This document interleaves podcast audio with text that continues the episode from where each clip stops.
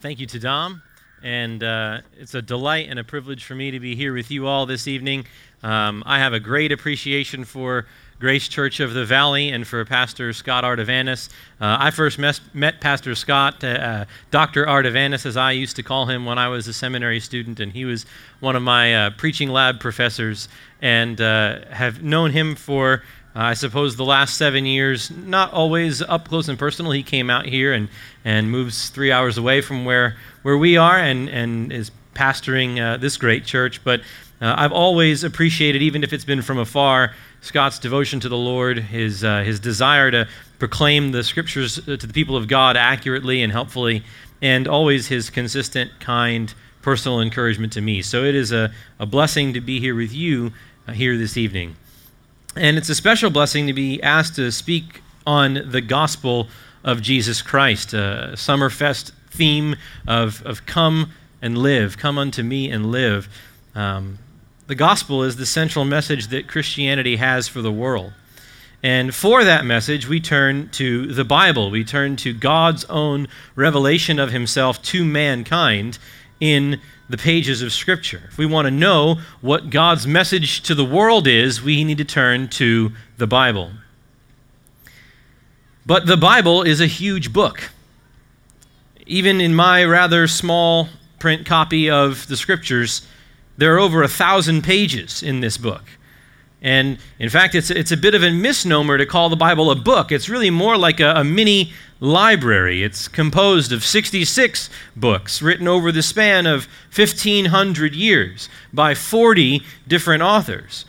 And this mini library contains a variety of literary genres. It's got history, it's got biography, there's poetry, there's personal letters and ethical instruction.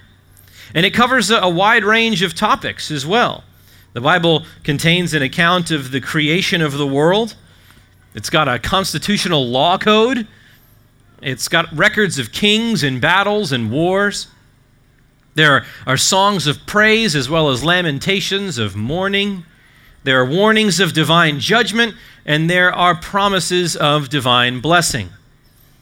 The Bible records the life and ministry of Jesus Christ and the early correspondence of the first Christians. The Bible even contains a detailed account of the end of the world. That's quite a bit to sift through in this large book. But through all of these 66 books and all of the variety of their literary genres and the topics of discussion, there is an overarching central message that ties that entire mini library together. It's not a disjointed collection of books, it's a, a, a unity of 66 books that tell the same story. And if you were to read the Bible from the first verse in the book of Genesis to the last verse in the book of Revelation, prayerfully asking God for understanding. It's called a providential pause. If you were to read the Bible from cover to cover, you would eventually discover that overarching central message. But the good news is, is that God has been very kind to us. We don't actually need to read the Bible from cover to cover before we discover the very heart of its message to us. Throughout the scriptures, God has graciously given us these wonderful, even pithy, bite sized statements and sentences that summarize the central message of the entire Bible in what is a rather easily digestible form. And so, what I'd like to do this evening is turn our attention to one of those pithy statements that just succinctly encapsulates the gospel. If you can grasp this single sentence, You'll be able to understand the heart of the message of the Bible, the heart of the message that Christianity has to proclaim to the world. And the text is found in 2 Corinthians chapter 5 and verse 21. If you have your Bibles, turn to 2 Corinthians chapter 5. If you're not sure where that is, I'm sure someone nearby will be able to help you find it, and it's even printed in the bulletin uh, in front of you. So let's read that verse together 2 Corinthians 5, verse 21. It says, He made him who knew no sin to be sin on our behalf, so that we might become the righteousness of God in him. He made him who knew no sin to be sin on our behalf so that we might become the righteousness of God in him. If you can understand the significance of that sentence, you can understand the very essence of Christianity. Now, this verse presents the remedy to a problem that affects each and every one of us. And it mentions that problem twice, actually, in this one sentence. But it doesn't spend any time explaining the problem. There are five whole chapters that come before this in 2 Corinthians. And then there's the whole rest of the books to the left of 2 Corinthians that'll explain what this problem is.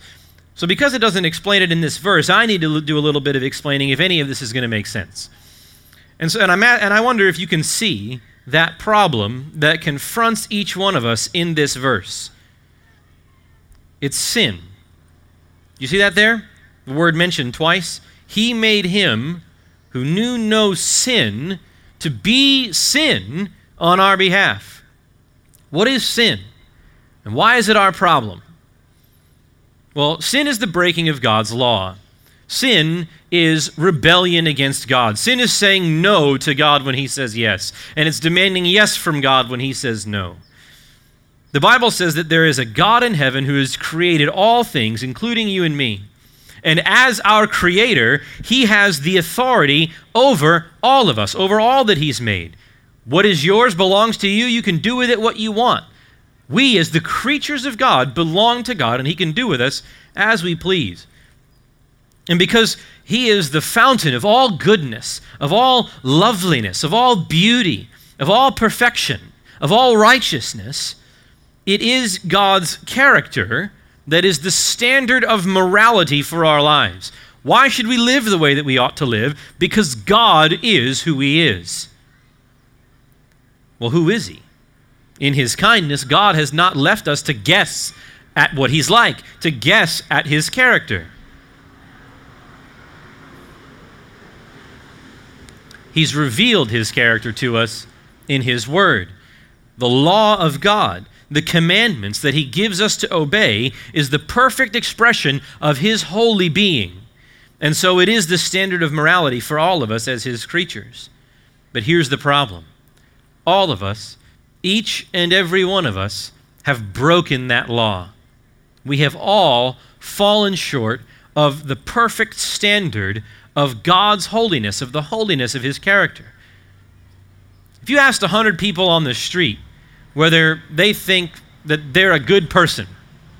I bet not one of them would say, No, I'm a terrible person. I'm, I'm, I'm, I'm a bad guy. And if you asked another hundred people whether they thought humanity was basically good, I'd bet no fewer than 95 people would say, well, sure, yeah. I mean, despite the few outliers that you read on the evening news, you know, people who abuse people and kill people, but yeah, yeah, sure. Humanity on the whole is basically good. But the Bible's estimation of humanity is much, much less optimistic than that. In the book of Romans, chapter 3, Scripture says of humanity, For there is no distinction, for all have sinned and fall short of the glory of God. We've all broken God's law. We've all failed to meet God's standard. We fall short of that glorious standard of holiness that represents God's character that's expressed in His law. Say, Mike, what have I done? I, am a good person. I take care of my family. You know, I, I, I don't cheat on my taxes. I, I haven't killed anybody. Well, you know, you might not have killed anybody, but did you know that Jesus said in Matthew 5 that if you are angry with your brother in your heart, that you've committed murder in your heart? Say, well, I, have never committed adultery. I've never been unfaithful to my spouse. I've not had sex outside of marriage. Did you know that Jesus said again in Matthew 5 that everyone who looks at a person who's not their spouse with lust in their heart for that person has committed adultery with them in, in, in his heart already? See, God's law is not just this list of do's and don'ts that focuses on our external actions. It's, the, it's a perfect standard of God's own righteous character that addresses the wickedness in our hearts. It's who we are inside. People say, well, God knows my heart. Yes, that's the problem. God knows your heart. The scripture says the heart is deceitful above all things, and it's, in, it's incurably wicked. That is your heart. That's my heart. That's the Bible's estimation of man. And so we've all sinned. We've all fallen short of the glory of God. Another passage in Romans 3 says of all humanity, For there is none righteous, not even one. There's none who understands, there's none who seeks for God. All have turned aside. Together they have become useless. There is none who does good. There is not even one. Now, I didn't write that. God wrote that. Conventional wisdom says humanity is basically good. Hey, yeah, I mean, again, I think I'm a pretty good person. But the Bible says that no one is good. Who should I believe, the Bible or you? I'm going to go with the Bible. We've all broken God's commands. Isaiah 53 6 says, All we like sheep have gone astray. Each one of us has turned to his own way. We've turned to our own way rather than do things God's way, according to God's word. We've strayed from him and turned to our own way. Just a few verses earlier in 2 Corinthians chapter 5, it's verse 15. Paul calls people who don't know Jesus they who live for themselves. And that's us before Christ. Eh, eh, we don't live to bring glory and honor to the God who created us. Our fundamental orientation as natural people is self terminating. We live unto ourselves. We live for our glory, for our ends, for our purpose in our own way. We live for ourselves and not for the glory of God, who's worthy to be lived for. And so we are guilty. And being guilty as the breakers of God's law, we are liable to God's punishment. The Bible says the wages of sin is death. Sin earns death. Sin is a capital crime. And the death that sin earns is not merely physical death, though that is certainly part of it, but it is spiritual death. It's being cut off from God, separated from God for eternity. Say, how's that just? Well, follow this. Since every sin is committed against an infinitely holy God, every sin is an infinite crime. And therefore, every sin deserves an infinite punishment. And Scripture teaches that that infinite punishment is eternity in hell. Eternity in a place which Jesus Christ Himself describes as the furnace of fire, where there will be weeping and gnashing of teeth. That horrible place is the just punishment that your sins deserve, that my sins deserve. And friends, the news gets worse before it gets better. Not only is eternal punishment what you and I deserve, there is nothing that we can do to escape it. Nothing. We might think that if you know, we just say we're sorry, we feel bad, God will be kind and He'll be understanding and He'll let us off the hook. You know, kids are going to be kids, right? We're only human, we're all sinners. God understands that. But the problem with that thought is that God is a just judge. He's a just judge. He's a good God. And as a good God who is a just judge, he must punish sin. I mean, what would we think of a judge who, in the case of a convicted murderer who, who pled guilty, who acknowledges, I did it, I killed those people, but then also wept with sorrow and over his actions. Maybe he was genuinely repentant and, and he begged the judge for mercy.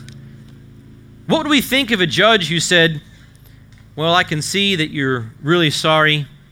I'll let you go. Case dismissed. No jail time. What would you think of that, of that judge? Better yet, what would the victims' families think of that judge? I'd say that that judge is unrighteous, that, that that judge does not have any concern for the law, for what is right, for what is just. Guilty criminals, penitent though they may be, must be punished in accordance with their crimes. And so God can't just sweep sin under the rug. He can't just look the other way. If God is to remain holy, if He's to remain God, He must punish sin.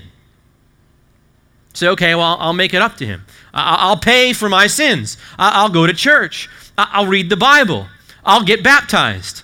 I'll come to backyard evangelistic events. I'll do penance. I'll give to charity. I'll volunteer my time. I'll pay God back for my crimes. But you see, friends, God is so holy that your best deeds are an insufficient payment for the penalty that you owe. God is infinitely holy, like we said, and sin against his holiness is therefore infinitely wicked, and so the price that we must pay is infinite. And we can't pay that price without escaping hell for eternity. Scripture says in Isaiah 64, verse 6 All our righteous deeds are like a filthy garment. And not to get too graphic here, but the original Hebrew term for filthy garment speaks of dirty underwear. That's what God thinks of our good deeds, of our righteous works. And so Psalm 47 verse or sorry, 49 verses 7 and 8 tell us to abandon all hope of paying for our sin by earning righteousness by good works. Psalm 49 7 says, So uh, no man can by any means redeem his brother or give to God a ransom for him. For the redemption of his soul is costly, and he should cease trying forever. You want to pay for your own sins? You want to pay for your brother's sins? Give up hope. It can't be done. You should, cease trying forever. So, where in the world does that leave us? I mean, how can anybody be saved? If God is a just judge who must punish sin, how can anybody, anybody be forgiven? Upon what basis can the holy God not count sin against sinners? Upon what grounds can he graciously extend forgiveness to sinners like us who don't deserve it? To sinners like us who deserve to perish eternally for our crimes? And the answer to that question comes in our verse in 2 Corinthians 5:21. He made him who knew no sin to be sin on our behalf so that we might become the righteousness of God in him. What's that mean? It means that God the Father counted our sins against his sinless Son and crushed him under the weight of divine wrath in our place. And then he counts Christ's righteousness to be ours and he gives us the gift of eternal life, as though we had lived Christ's perfect life of obedience, though we didn't. Jesus is clothed in the rags of our sin and punished like we deserve. And we are clothed in the spotless robe of his righteousness and are declared righteous like he deserved. That's what this text teaches. And in the rest of our time together tonight, I just want to unpack that. And we'll guide our thoughts along four main points, four facets of the gospel message as it's presented here for us in 2 Corinthians 5:21. And that first facet is number 1, the saving Father. The saving Father. We read in verse 21 that he made him who knew no sin to be sin on our behalf. Who is the he? Well, as we look back to the last word of the previous verse, we discover it to be God the Father. Verse 20 ends with Paul's entreaty We beg you on behalf of Christ, be reconciled to God. To God. He, that is God, made him who knew no sin to be sin. So the good news of salvation, friends, begins not with church, not with man, not with good works. It begins with God. It begins with the saving Father. Salvation is of the Lord which means it is not the result of man's devising and, and working. Only false religion speaks that way. Only false religion teaches that by adherence to a set of religious rituals or to some moral code of conduct, sinful people can achieve a righteousness that might atone for their sins. But as we just mentioned, we are capable of no such thing. There's no one who does good. Together we've become useless. There's no one righteous, not even one. We are in no condition to accomplish salvation for ourselves. No, the plan of salvation originates as it must with the saving Father. He made him who knew no sin to be sin. So, what that means, friends, is that Jesus is not hanging on that cross ultimately because of the betrayal of Judas or the wickedness of the Jews or the bloodthirst of the Romans. Jesus went to the cross as the apostle Peter says in Acts 2:23 by the predetermined plan and foreknowledge of God. Isaiah 53:10 says this ridiculous thing. I mean, if it wasn't in the Bible, you wouldn't believe it, but it says, "It was the will of the Lord to crush him, putting him to grief." Literally, the phrase is translated, "The Lord was pleased to crush him." And we need to bow in wonder at that statement. This Father who delighted in his Son from all eternity, this Son who in the days of his flesh had always and only done the Father's will, this Father who on multiple occasions declared from heaven itself, This is my beloved Son in whom I am well pleased, was pleased to crush his innocent and righteous beloved Son under the weight and burden of my sin. Why in the world should a God so holy as this crush his righteous son for a worm like me? Why should the obedient son perish for treacherous, adulterous criminals? Again, I say it, we need to bow in worship before this magnanimous heart of the saving Father.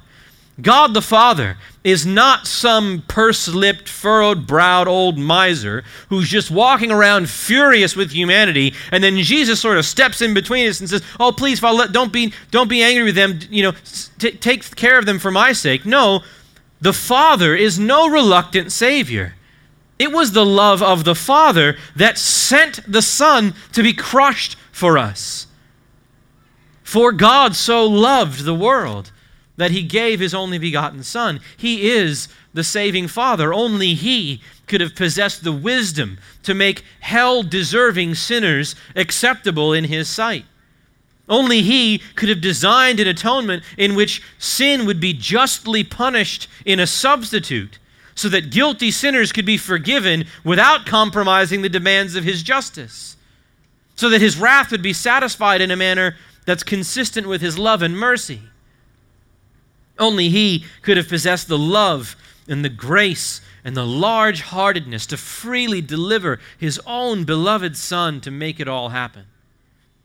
Friends, salvation belongs to the Lord. He is the architect of this great gospel by which we are saved. And so may it be that we worship this saving Father with all our heart, soul, mind, and strength.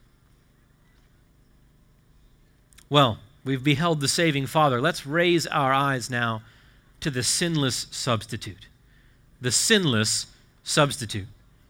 He, the Father, made him who knew no sin, him who knew no sin, to be sin on our behalf.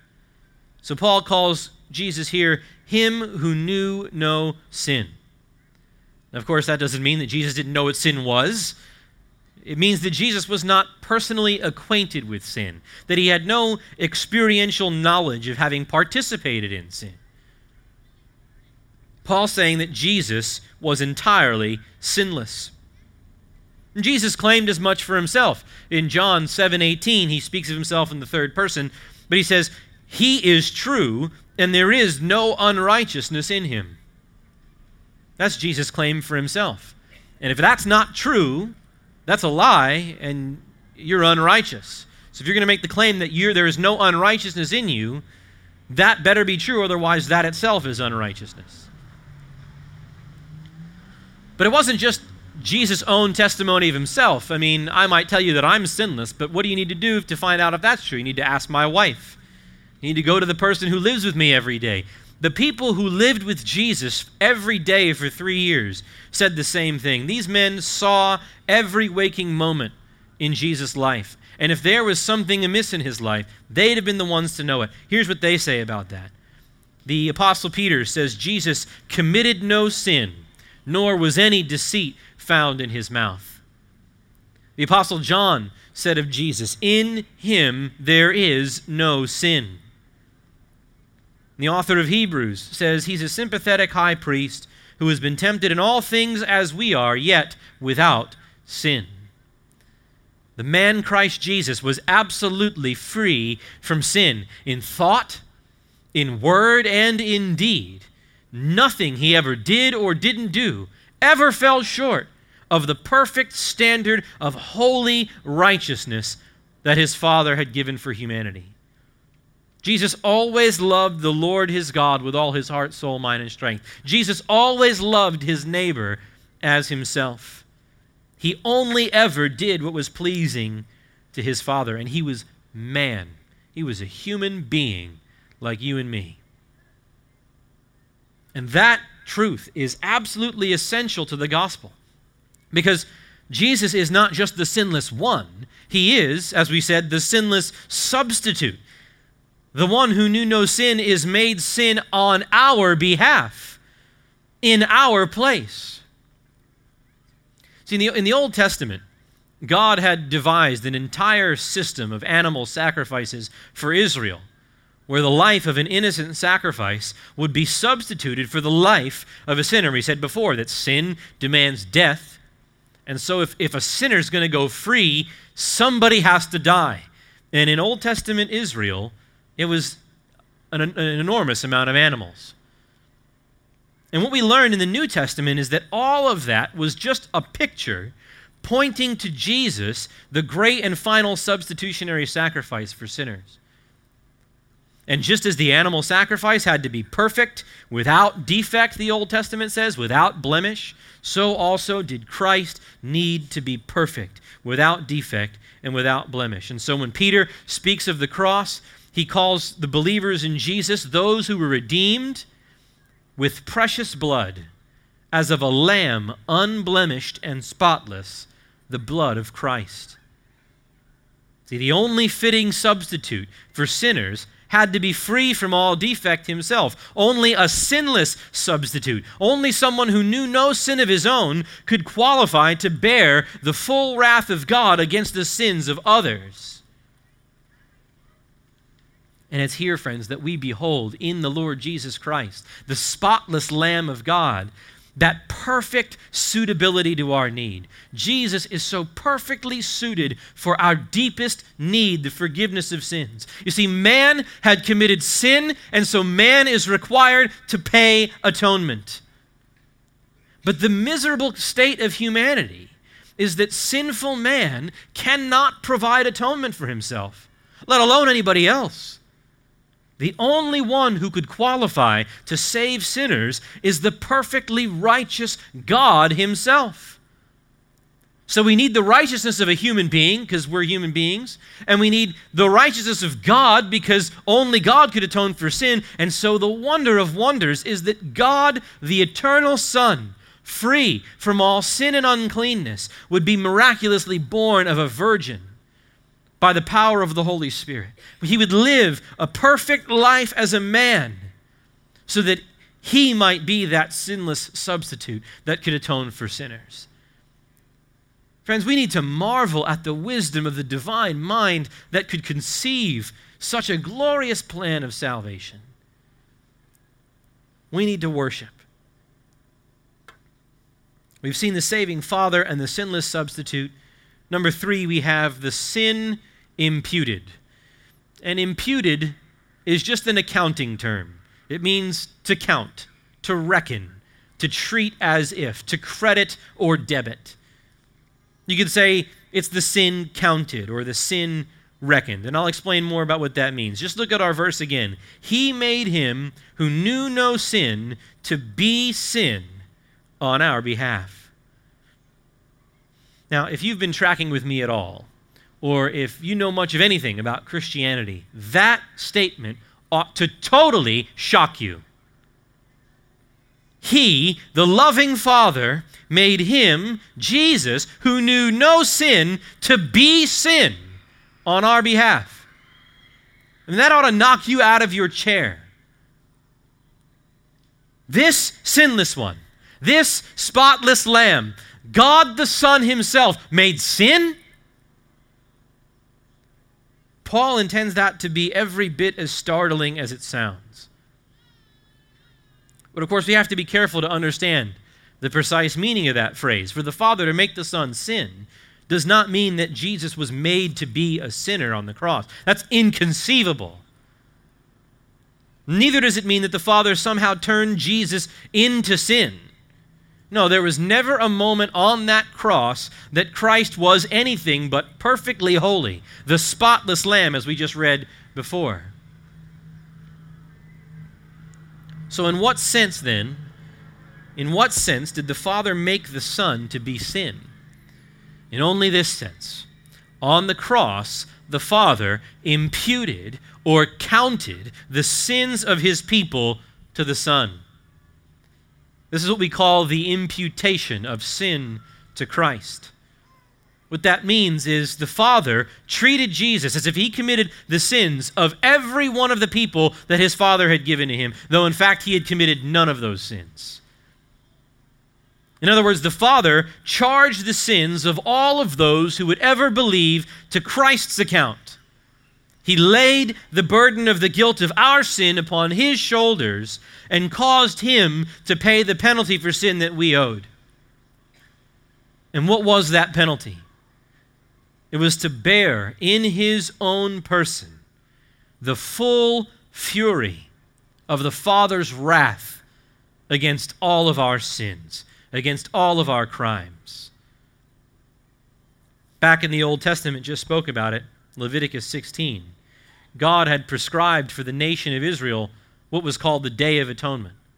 Every year, the nation would have its sins forgiven by following instructions that God had given for sacrifice. On that day, there were two goats. One was called the goat of sacrifice, it was to be killed, and its blood was to be sprinkled on the, altar, symbolizing what ought to have happened to us because of our sin. And then the other goat was called a scapegoat and the scapegoat was to be kept alive. The high priest was commanded to lay his hands on the head of the goat, to confess all of Israel's sins over the goat, and then to banish him into the wilderness. By confessing Israel's sins over the head of the scapegoat, the high priest was symbolizing that God had reckoned the sin and the guilt of the people, now judicially transferred, legally transferred to the goat. Instead of bearing their own iniquity and being banished from the presence of God, Israel's sin was imputed to a substitute. It was counted to a substitute. The innocent scapegoat bears the sin, the guilt, and the punishment of the people, and then is banished in their place. Well, Isaiah 53 says, all we like sheep have gone astray. Each of us has turned to his own way. And I didn't finish the verse before. Here's the second half of the verse. But the Lord has caused the iniquity of us all to fall on him. 1 Peter 2:24 says, "And he himself bore our sins in his body on the cross." In Galatians 3:13, Paul says, "Christ redeemed us from the curse of the law, having become a curse for us." The curse of the law which we were under because of our sin, namely the curse of suffering under the wrath of God for eternity, was borne by Christ who became a curse for us in our place. On the cross, God the Father is, as it were, laying his hands on the head of his son, the scapegoat, and confessing over him all of the sins of his people. And as a result of the son bearing our sin, he's banished from the presence of the Father, leaving him to suffer in shame and isolation. God the Son, who from eternity was the apple of his Father's eye, his ever present companion, the delight of his eyes, in whom his soul was always well pleased, that one was forsaken by his Father as he laid upon him the iniquity of us all and abandoned him to bear his unleashed fury.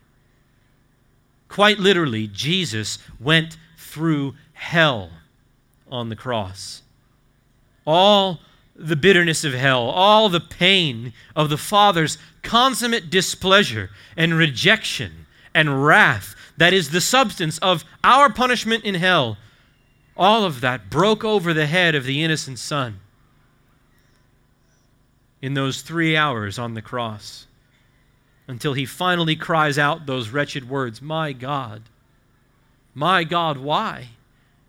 Have you forsaken me? Utter bewilderment when, for the first time in all of eternity, the Son knew the Father's displeasure by experience. And what I would plead with you to understand is that, dear sinner, that was your cry of dereliction. Why have you forsaken me? There's a good answer to that question when I ask it, when you ask it. But we don't cry that. At least we don't have to because he cried it. The bitter cup of wrath that Jesus drank was yours to drink.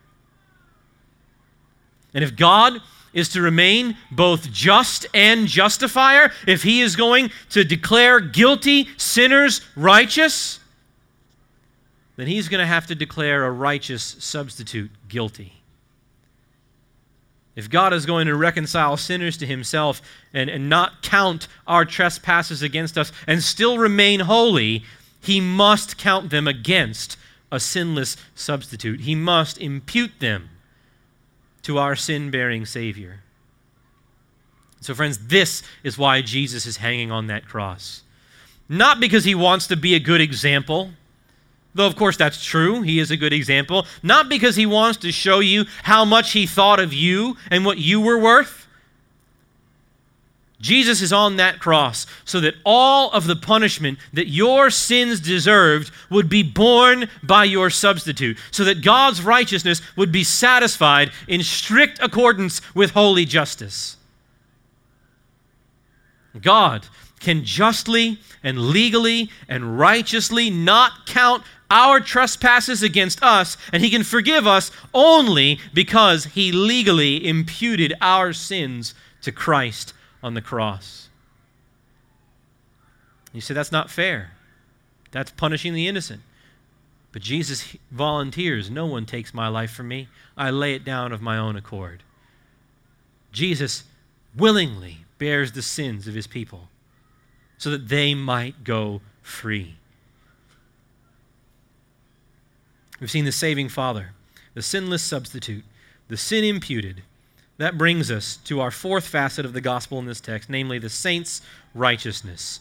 The saint's righteousness. And when I say saint, I mean the saved person, the believer. Saints aren't these extra holy people who uh, have done a whole bunch of good works and get zapped to heaven from purgatory. All that's nonsense. Saints are the ones who are holy in Christ, who are united to the Holy One. So the believer's righteousness. Look once more at our verse. He made him who knew no sin to be sin on our behalf, so that we might become the righteousness of God in him. The righteousness of God. That's what God requires of his creatures to be in fellowship with him. If you're going to be reconciled to the saving relationship with God, you need to possess a record of righteousness which consists in perfectly and consistently acting in a way that upholds the glory and honor of God's name in everything. In other words, you need to have perfect obedience. But we're sinful. We don't perfectly obey. We have no hope of attaining this righteousness. But the gospel scripture says, Romans 1:17, is the power of God to salvation to everyone who believes because in this gospel the righteousness of God is revealed. Paul calls the, the gospel the righteousness of God through faith in Christ. Elsewhere, he says the gospel is not having my own righteousness, which is derived from the law, but that righteousness which is through faith in Christ, the righteousness which is from God by faith. Friends, if we're going to have any hope of salvation at all, we must be provided with the righteousness of God. We need our penalty paid, we need our sins forgiven, but then we need a positive righteousness that earns us a place with God. And if we were to receive a righteousness answerable to our own nature and need, which is to say, a human righteousness, that righteousness of God must be the righteousness of a man. And so, again, wonder of wonders, the God man becomes our righteousness humanity and deity, infinitely different, become wedded together in one glorious person to accomplish precisely what we need. And so Romans 5:19 talks about the, the difference between Adam and Christ. And it says, For as through the one man's disobedience, the many were constituted sinners, so by the one man's obedience, the many will be counted righteous. I'm going to say that again because I think that's a providential motorboat in the background. As through the one man's disobedience, the many were, were constituted sinners, so by the one man's obedience will the many be constituted righteous. Adam sinned, and we're guilty. Christ obeyed, and we can be declared righteous. So, Christ, friends, did not only die to forgive our sins, he also lived to provide our righteousness. And when we trust in him, we get both benefits. He made him who knew no sin to be sin on our behalf. In other words, God imputed our sins to Christ so that we might become the righteousness of God in him, so that God could impute Christ's righteousness to us. He treated Jesus as if he lived my life so that he can justly treat me as if I lived Jesus' life. That is the great exchange. Our filthy garments of sin wrapped upon the sinless one, and his pure white robe of righteousness laid upon us. And the prophet Isaiah sings of this reality in chapter 61 of his prophecy, he says, I will rejoice greatly in the Lord. I will exult, my soul will exult in my God, for he has clothed me with garments of salvation. He has wrapped me with a robe of righteousness. And in the second century, one of the early church fathers celebrated this very text by exclaiming this. He said, Oh, the sweet exchange Oh, the incomprehensible work of God. Oh, the unexpected blessings that the sinfulness of many should be hidden in one righteous man, while the righteousness of one should justify many sinners. Friend, my question to you is that as you sit here this evening, do you know, and I mean know with certainty, that you are one of those many sinners who are justified by the righteousness of Jesus? I want you to notice two very tiny, very important words that come at the end of our verse if you're reading the New American Standard. If you're reading the ESV, they come in the middle. But he made him who knew no sin to be sin on our behalf so that we might become the righteousness of God in him in him. Those two words teach us that this wonderful exchange happens only through repentance from sin and saving faith in Jesus Christ. It is only in him, only in a saving faith union with the righteous one, that the righteousness of God can be made yours. It is only by faith in Christ, apart from any works of your own, that you might be declared righteous in the sight of this holy God with whom you have to do. Nothing of yours counts for righteousness. Only what Jesus has accomplished has counts, and the only way to lay hold of it is nothing in my hand I bring, simply to thy cross I cling. That's it. Faith is that empty handed embrace of all that Christ is for us. It's saying, I've got nothing of my own, but I trust him. I'm with him. I want that one. That's why you should let me in, Father, not because of me, not because of anything I've done or didn't do, but because of what he has done. I trust that he's sufficient. I believe him. Friend, you have heard the good news of Jesus Christ this evening that you've sinned, that you are deserving of hell, that, that you are helpless under the weight of God's judgment but that Christ the righteous has both lived and died in the place of sinners and, and, promises to welcome all the weary and heavy laden who come to him in repentance and faith. Come to him for righteousness. I entreat you this evening turn from your sin. Turn away even from the filthy rags of your own good works and trust entirely in the perfect death and the perfect life of the Lord Jesus Christ to pay for your sin and to provide for your righteousness. Trust in him, and you shall have him. You shall have the righteousness of God. You'll be saved. Let's pray. Father, would you send the Spirit now to blow over the hearts of all those within the sound of my voice, that you would grant saving repentance and faith in the gospel of Christ crucified. May your word of truth penetrate the heart of stone Holy Spirit, give spiritual life where there has been only death. Lord Jesus, call your sheep into your fold. Father, save your elect. We pray in Jesus' name. Amen.